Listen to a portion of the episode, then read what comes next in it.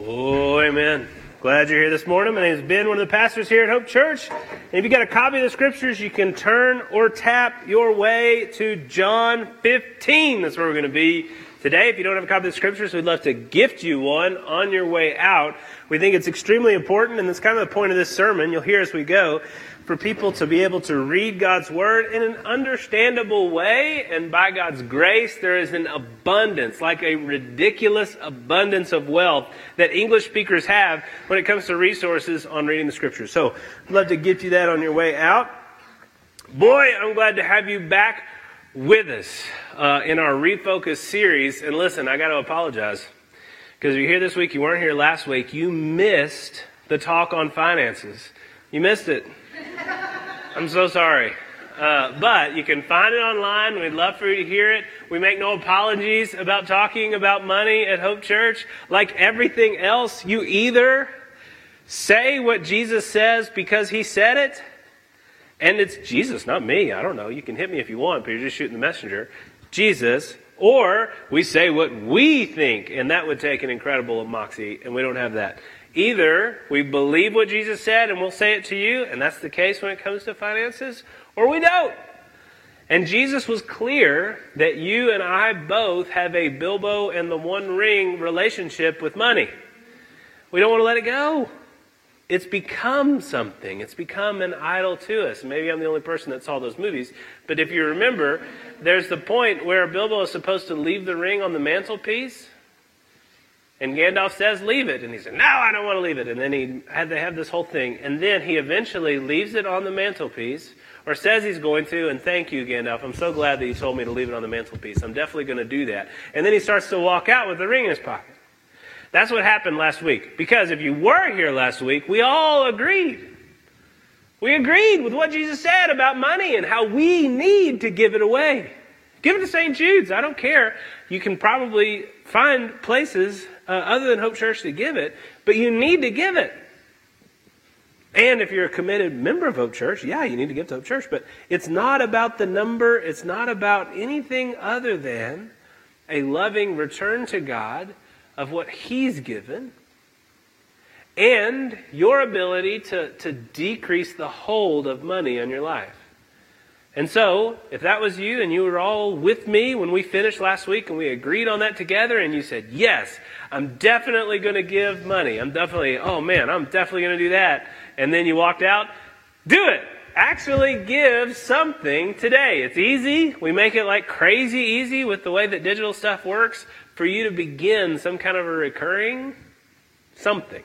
Be $2. Something. So that you're slowly releasing the hold that money has on your heart.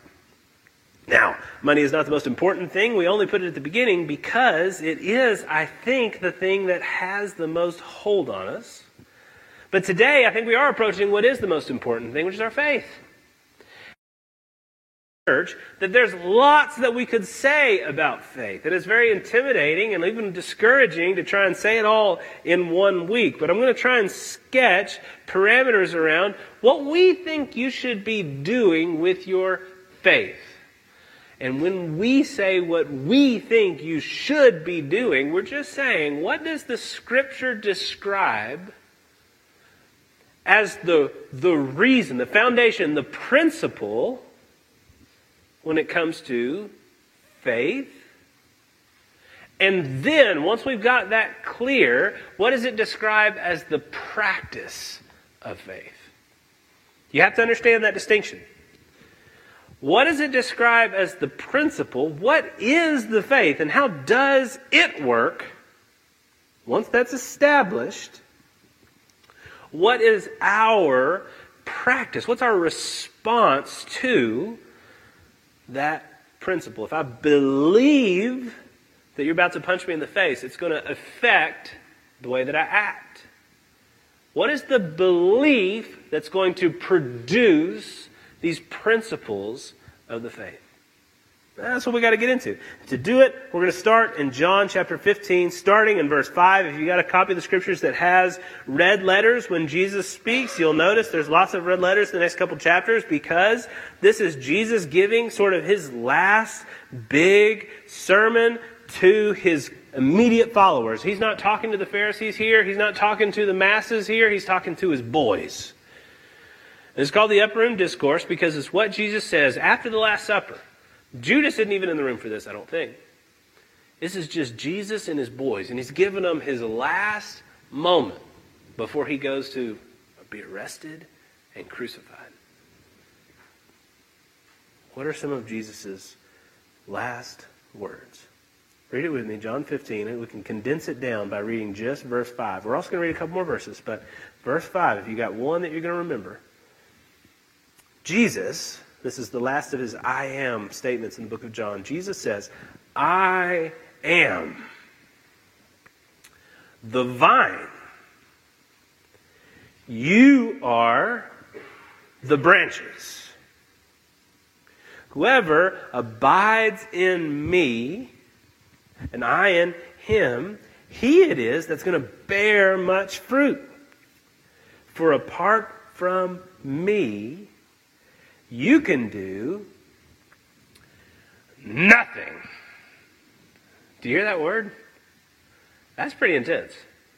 I don't know what you did yesterday, but if you didn't do it with him, for him, through him, him abiding in you, producing fruit through you, whatever you did yesterday, do you know what he says about it? Nothing. You thought it was pretty cool. He says, nothing. So we've got options here. We've got fruit from him, through him, through us, or nothing. We'll understand that in a second. Skip down to verse 9. As the Father has loved me, so I have loved you. Abide in my love. There's that word again. Whoever abides in me and I in him, and he's saying again, abide in my love. If you keep my commandments, you will abide in my love. Just as I have kept my Father's commandments and abide in his love. These things I have spoken to you, that my joy may be in you, and that your joy may be full. Okay, if we're going to understand what's going on in these verses, I think we need to understand what Jesus is talking about with this whole vine and branch illustration. And it's easy, once you've had a little bit of exposure to Scripture, to start to pick out places where things match up. If you're just walking into Scripture for the first time, believe me, I understand it's confusing. Maybe you became a Christian, you said, I'm going to read the Bible. And so you started in the beginning and you got through Genesis, and then that was about it. And I get it. I get it. You need a roadmap to kind of work your way through. But if you will give yourself over the years to consistent reading of the Scripture, you're going to start to notice how things sort of fit together. And one of the ways you can do that is by using the imagery of Scripture and just saying to yourself, okay, a vine and branches. Where else in Scripture have I seen things that are like that? And if I'm thinking about a kept vine and I'm thinking about a garden, I think about the garden with Adam and Eve in the beginning. If you did get through the beginning part of the Scripture, the creation story is that God speaks all things to existence, into existence, and then in the last day, He makes Adam and Eve, the day before He rests, He makes Adam and Eve out of the dirt. Sorry, He does though. He uses dirt to make us, and then He puts us in a garden, a garden that He has made. And their job was to keep the garden. Then expand the garden. That's what they're supposed to do. They're supposed to keep the garden. They're supposed to keep the whole of the world and to multiply, be fruitful, multiply, and fill the earth. So these people who were gardeners, garden keepers, gardeners, were supposed to make more gardeners and those new gardeners would expand and fill the earth with this perfect, beautiful picture of God's garden. His order. His joyful experience. Because you think about what it would be to be Adam and Eve. Don't linger there, but it's the perfect man, the perfect woman, naked, in a garden where they just walk around and pluck and eat. Woo! And they have work and they have stuff they can do. I mean, it's it's hard if you're on vacation. There's a point where you're kind of ready to get back to work. I get that. They have stuff they can do, but it's perfect. And yet, in that garden, what happens? Why are we not still in that garden? Well, Adam and Eve, they fail. They don't keep the garden. The snake wanders in and he starts tempting them. God gave them one rule, and that snake tempts them to break that one rule. And when they do break that one rule, the curse comes, and God has to take them out of the garden. And his description of their life now, when he's talking about what they get for their disobedience, is that, yeah, you were in a garden, but now you're going to eat by the sweat of your brow. Now the earth is going to return to you thorns and thistles. And so in that story, we're seeing something. We're seeing what God had for us. We're seeing what we have now. And yet, Jesus is talking about, again, a way in which God is going to grow something beautiful that will produce fruit. And here's the problem. Here's what we want to focus on as we begin. You and I can start by thinking of ourselves as a vine that must grow and produce fruit. And so when we talk about the things that you're going to do, or the things that you could do to make your faith that much more vibrant and full, you're going to try and do those things, but you're going to try and do them because you are a vine. And you're going to grow up in all of your glory and sit next to God as his equal. You may not think of it that way, but over and over and over again, that's what the human heart has shown itself to do. And God, as, as Adam and Eve fail and they go from perfect garden to nothing and having to do what they can to eat by the sweat of their brow, God eventually, as you follow the story, puts a new vine in the world. This new vine is what we would call Israel. Now, again, if you're new to the Bible, the Old Testament can be a little hairy, but what's happening is God has this people, Adam and Eve, and He traces through this people a group that are always going to be with Him, or that He's going to covenant with, and try and help to understand who He is and bring back into His fellowship. And eventually you get to this guy, Abraham, whose kid, kid, kids become the nation of Israel. And through that nation, God says to Abraham, all the world is going to be blessed. So he's got this people, and they're not especially special other than he made them special by choosing them. This people whom God said he's going to use to bless all of the world. A way in which the garden is going to re enter creation. And Psalm 80 does it really beautifully as it talks about this vine that, that God planted in Israel. This is what it says the, the psalmist is praying, he's talking to God, and he's saying, God, you brought a vine out of Egypt. So the people of Israel come out of Egypt, they go into the promised land. Again, this is all Old Testament stuff. Follow me, though. You brought a vine out of Egypt, you drove the nations out, and you planted. You cleared the ground for it. It took deep root, and it filled the land. This was supposed to happen with the garden, right? Fill the land. The mountains were covered with its shade, the mighty cedars with its branches. It sent out its branches to the sea and its shoots to the river. This is exactly what we are hoping we will be.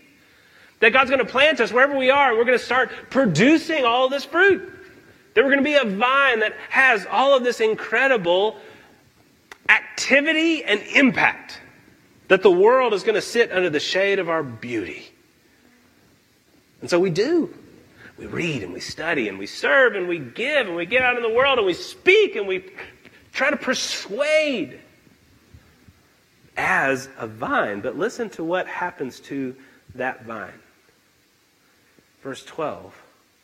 If that's what happened and this vine grew, why then, God, have you broken down its walls? So that all who pass along the way pluck its fruit. The boar from the forest, you can imagine a boar with its tusks getting into some cultivated area and just ravaging it. And all that move in the field feed on it. Turn again, God of armies, God of hosts. Look down from heaven and see. Have regard for this vine, the stock that your right hand planted, for the son whom you made strong for yourself. They have burned it with fire. They have cut it down. May they perish at the rebuke of your face. What's happening? He's saying that that, that vine failed. And we know that to be true if you look at the Old Testament.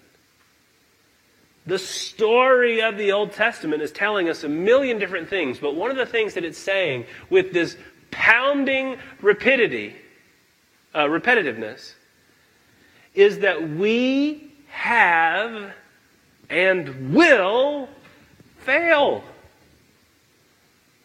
That's what happened. You have God, you have Adam and Eve, and then immediately Cain kills Abel. You go a little bit further, you have Noah, and all of a sudden God's going to make all things new. He's going to wipe everything out, and then with this Noah guy, he's going to start over. And Noah, boy, he must be somebody, right? And what happens with Noah? You don't fast forward too long in his life before he's laying drunk and naked. You go to Abraham, who's supposed to be this grand, wonderful guy, this father of our faith, and of course he is, but what happened with him and Hagar? God promised he was going to have a baby with his wife, and instead of waiting on God's promise, he took his wife's servant and got her pregnant. Can I tell you all the things that happened because of that? You go to his son Isaac, and he's a coward just like his dad. He took his wife and pretended she was his sister so that people wouldn't take her by force and kill him.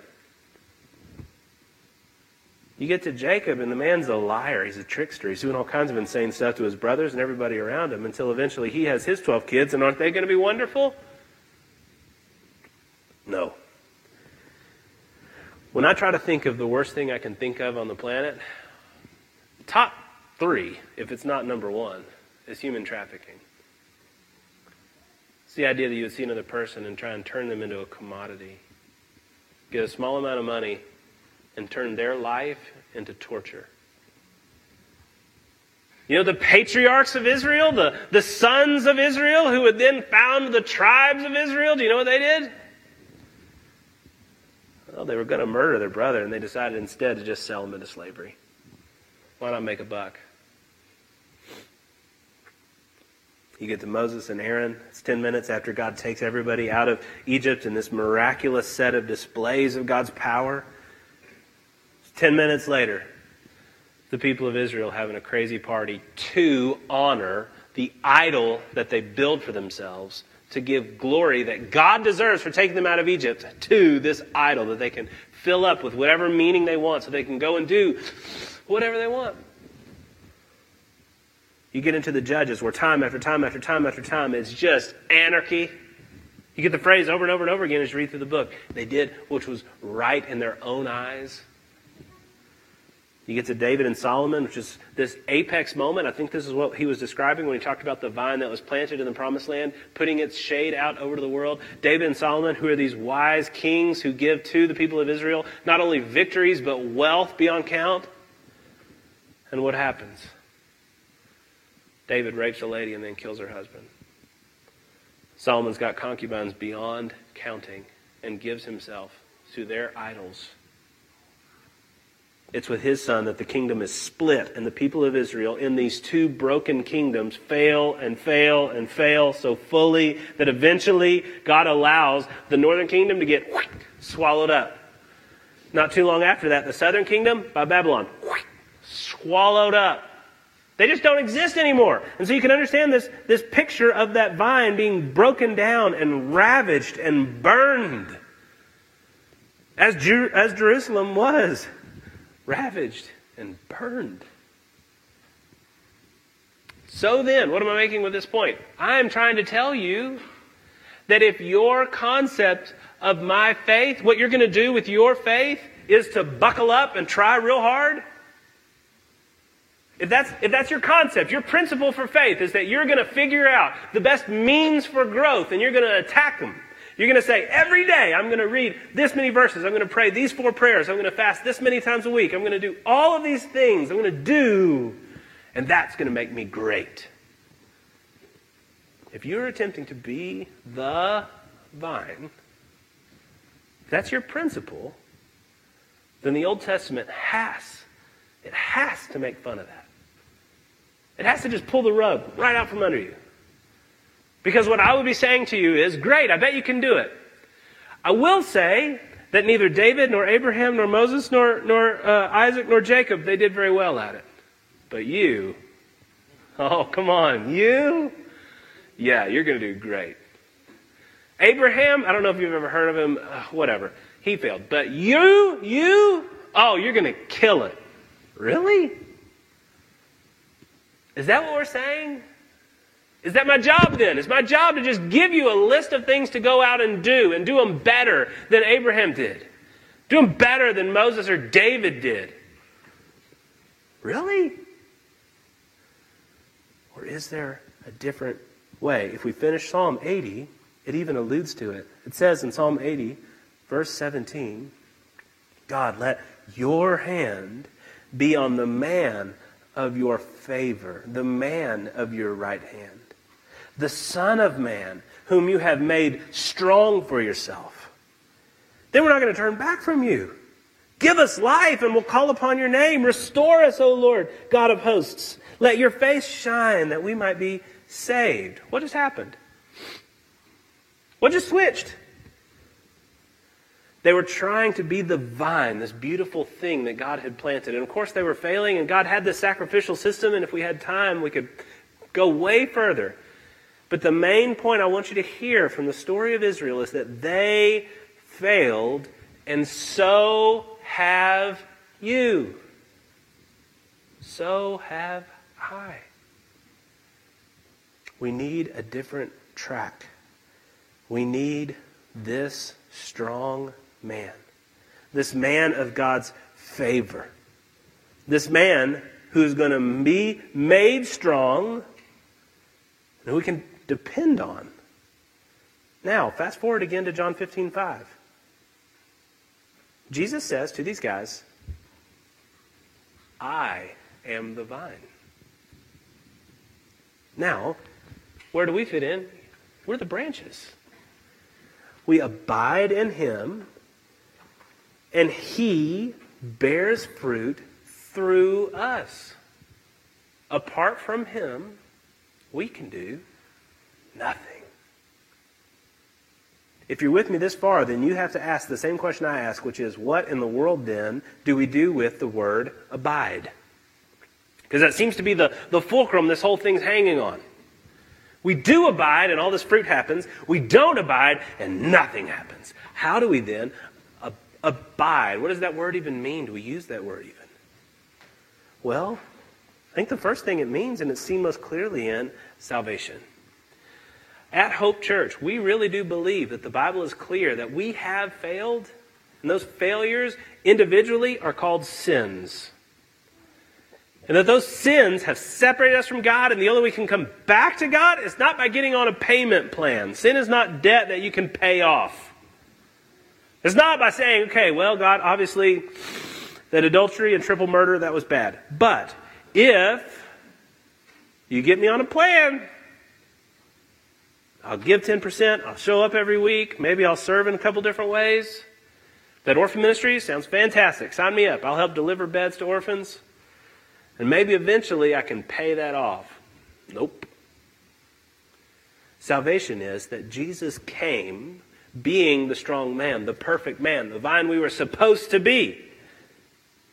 And having been perfect, he took our sin upon himself and received the punishment for our sin.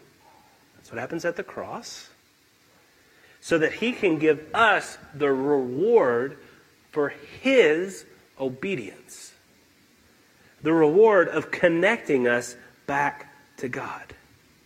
So when we say abide in the vine, what we're talking about is putting all of your hope in him. Trusting in him alone for your salvation. That you're going to stand before God one day and He's going to open up the books and go, wow. And you're going to say, I know. But the only reason you should let me into heaven, it's not because of the good things, because I don't know that there are any. It's only because of Jesus. And at the name of Jesus, the doors are going to open. Why? Because He was the perfect vine. I want to rewind just a second and ask the question why God did any of this. Because there is a part of you that can wonder what is it about God that He wants us to be gardeners? Are we the only way that He can get at that sweet fruit?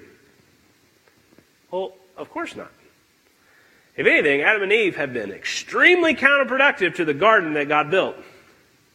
He doesn't need us for the fruit. If that's true, and of course it is, then why are we going through this process? Why have we been made? Why are we part of this world? Why did He even create or continue with this creation? Look at verse 9 again. As the Father has loved Jesus, so has Jesus loved you. what is he saying? He's saying, and this is what we believe. You have this whole Trinity thing. I don't know if you've heard about that in Christianity. It's the idea that we believe in one God who is in three persons. God who is one in substance and three in person. God the Father, God the Son, God the Holy Spirit. How many gods do you have? One. What? I know. But what we can say because of the Trinity, we can say that love has existed before anything else. Because God loved the Son, and the Son loved the Spirit, and the Spirit loved the Father, and they were all in this perfect, loving relationship before they created anything. So they didn't create anything out of a lack, they created out of abundance. That's what it's saying here. It's saying that the love that God has for the Father has for God the Son, God the Son is going to pour into putrid, sinful, created, fallen man. What? Yeah. We are saying that God the Father is giving His love to the Son, and the God the Son is giving His love to the Father, and this a perfect abundance of love is pouring down and landing on you and me. He's saying if we will just abide in Him, focus on Him, connect to Him, rely on Him, then He's going to pour through us joy. So, why should you do the things I'm about to talk to you about quickly? Hmm. Why should you do things to cultivate your faith? Because you, like me, want joy. Go back to John. So it says in verse 11 These things I have spoken to you, that my joy may be in you, and that your joy may be full. What's Jesus saying? A, he's saying that he has joy. You don't follow some like dour, awful, uh, suffering God. You don't follow some like whitewashed, impersonal God. You follow a God who laughs. You follow a God who enjoys and feels joy and has joy to the full. And you follow God who loves you so much that he wants to take that joy and shove it down your throat so that you pop with it. That your joy would be full. Can you believe that? Do you understand then why we want you to invest in that? It's not so that you'll be a better person, though, of course, that will happen. It's not so that you'll be better husbands, better givers, better servers, or better readers of Scripture. Of course, though, those things will happen. It's so that you will be so absolutely wide eyed with the joy of God that everything is different. Everything, everything, everything is different. How do you do that? Well, again, first it's salvation, but once you have been saved, it's investing in a daily way, in a daily way, investing your identity, your security, your satisfaction in Him. How do you do that? Well, we're going to give you a couple different ways. One of the ways to do it is just to start every single day in His Word. Here's how we're going to help you do that. Everybody take their phones and pull them out. Turn them on. You got your phone. You got it. I know everybody, everybody here's got one. You got it. Open it up. Open it up. At concerts now, they don't do lighters because, you know, vaping or whatever. But you can do, they do this now, you know? You got your phone? All right. Open it up go to the internet and go to hopechurchutah.com. I know it's already your homepage, so it's not going to take you long. hopechurchutah.com. When you open it up, hopechurchutah.com, it's got the little thing you can click so that it shows you all the tabs. hopechurchutah.com. It's not easy with gigantic thumbs. Uh, go. All right. You should see a new tab. The resources tab has been renamed God Time. Do you see that? Yeah? All right, good. God Time is our silly attempt to help you take a daily step into God's Word. And here's how that looks. All you do is on a daily basis, if you choose to, you can click on that tab. And five days a week, there's going to be a small devotional. Two or three verses, two paragraphs, and then under those, just a little line for prayer. And then uh, a little thing you can click, and it'll take you to a page where you can read a chapter of Scripture. And that's it. And all we're trying to do is give you a opportunity. Same thing with giving. With giving, give something. $2, anything. Just get started. Same thing with God time. We're trying to give you the most, uh, the one of the easiest things we can think to do. It's just a couple of verses, a little bit of reflection, and then a prompt for you to pray, and then you go about your day. And if you're not doing anything now when it regard, in regards to a daily time with God, this is a great way to start. If you're already doing something like this and you want to go further, there's a link at the bottom of all those you can click and it'll take you to a Bible reading plan where you can read through the whole New Testament in 2020. And if you're somebody who that's easy for, great! Join a community group and watch as they give you people that you can help enjoy the scripture that you're enjoying.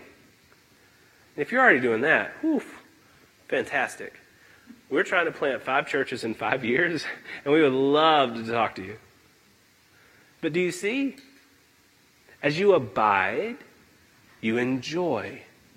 As you enjoy, you abide. As you abide, you enjoy. And as you enjoy, you go back to the place where the joy came from. And you abide, and you abide, and you abide, and enjoy, enjoy, enjoy. And all of this abiding is going to produce through you incredible, life giving, society altering fruit. Do you see? It's so simple and miraculous. And you have to do it. You have to. Not because I said so or because you're going to be a bad person if you don't or yada, yada, yada. Not be the vine. No, no, no, no. You're not the vine. You have to because this is the only place you're going to get the joy that you are made for. Let's stop by thinking about this. In the old days, they talked about the river of joy. They had Latin names for it and all kinds of different stuff. They thought about it a lot more than we do. It's probably why they were more productive than we are. But they thought about the fact that God made you, therefore, He knows every avenue through which you can receive joy. Think about that. He knows the part of you that's going to experience that deep down peace level joy. He knows the part of you that's going to enjoy seeing beautiful things through your eyes. He knows the part of you that's going to enjoy a wholly different thing when you enjoy something beautiful through your smells, through your taste, the sound of something absolutely lovely. But let's go further than that. He knows the kind of joy that you get from deep, real friendships partnerships where you're going out and you're killing dragons. He knows the kind of joy that you get from parent love. The uncritical, knowing you and loving you fully love. He knows the kind of joy that you're going to get through spouse love. The way that you connect with another person in that mysterious and perfect way. He knows the kind of joy that you're going to get from intellectual accomplishments. He knows the kind of joy that you're going to get from creative accomplishments. He knows the kind of joy that you're going to get from getting out there and just seeing something that you've done with your hands grow and succeed. He's going to, he knows all the ways that you can shove joy into a human being. He knows where all the holes are. He knows how to shove joy into every place you can receive joy. And he has said, as you abide, that he will make your joy full. Is that why you came to Hope this morning? I hope so. I hope you showed up this morning because you wanted your joy to be full. And it's going to take a minute. It's not going to happen tomorrow. It's going to take a minute. But I will testify to you that the incremental increase in joy that I've experienced with the absolutely almost minuscule increase in faithfulness that I've seen in my life has given me a taste that I'm never going to turn back from. And I want for you as well. So, yes, go to God time. Yes, figure out what you're going to do. But daily, make the priority this year not to do, but to be, to abide in the vine. Lord and Heavenly Father, I pray that you would help us to understand what all that means. Of course, it's all of Christianity. It's, it's so much bigger than, than the small amount of time we give ourselves on a Sunday morning, but you can do this miracle. You can bring joy into our life as we encounter you in your word. And as we encounter roadblocks, as we have difficulty understanding, I pray that we would rely on one another. That we wouldn't just spend time in God time, we would also have gather time where we come on Sunday mornings and invest in one another, encourage one another, and teach one another. I pray that we would go further into group time with our community groups. That we would be people that can actually be depended on by other people in a long term, real kind of way. And that eventually, Father, you would take in this people, in this church, such a joy, such a brightness that the world can't help but notice. And you bring many sons to glory. We pray these things in your Son's holy name.